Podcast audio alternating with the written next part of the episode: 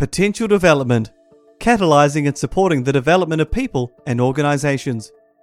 The roles we take. Ever wondered where you fit into your organization, be it a business, a club, or any group of people with a specific focus?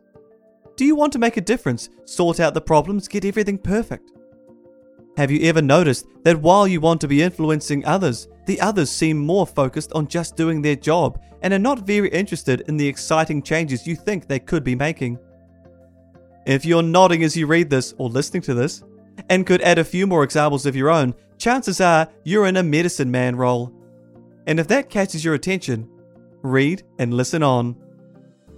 When a group of people agree to work together or take on a task, clear roles often emerge.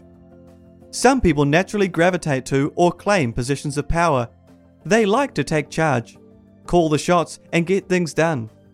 They might be quite good in this role. They may see the bigger picture and enjoy energizing and inspiring others to help achieve the group's goals. We call these people chiefs, and provided the other members of the group are happy to be led or directed, things go just fine.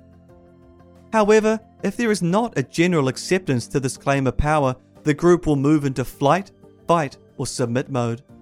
Members will either leave the group, challenge the leader, or grudgingly submit and do what they're told, but no more. And what do we call the other members of this group?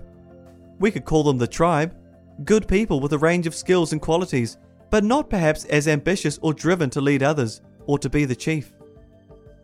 They often prefer having a chief or at least knowing that there is one, as this sees them feeling safe and reassured that it will all be well. The big decisions, and the hard ones, will be made by the chief, albeit possibly after consultation with the tribe. And the members of the tribe can get on with what they're good at and love doing. Over time, a system builds consisting of one or more chiefs, perhaps at different levels and with different areas of responsibility. And several tribes, each with an assigned role or purpose. Ideally, these chiefs are loyal to their respective tribes, because without their tribe, they have nothing or no one to be chief of.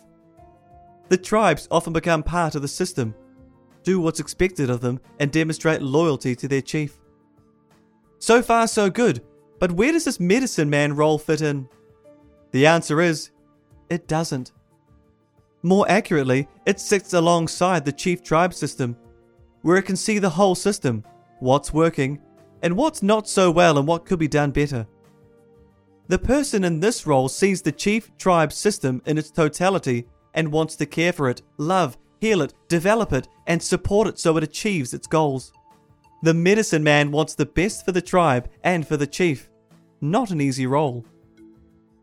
And whose side is the medicine man on, the chief's or the tribe? The answer is both. The medicine man must have the chief's mandate to work with the tribe. Without that, he is a huge threat to the chief. He must be, in a way, on the chief's side but he must also stand for the tribe and their needs. He can hear them in a way the chief can't.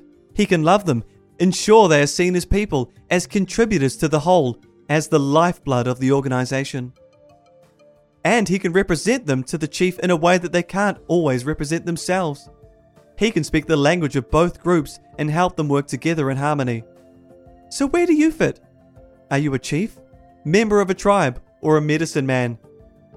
Give it some thought. Notes 1. The language and concepts used in this article have their origins in a range of indigenous societies around the world and are used with the acknowledgement of and respect for their origins. 2. Apologies for the highly gender specific nature of this article, we're working on it. 2023 Potential Development Limited, based on the book Medicine Man Chief, Amazon, by Renia Grief and Trevor King.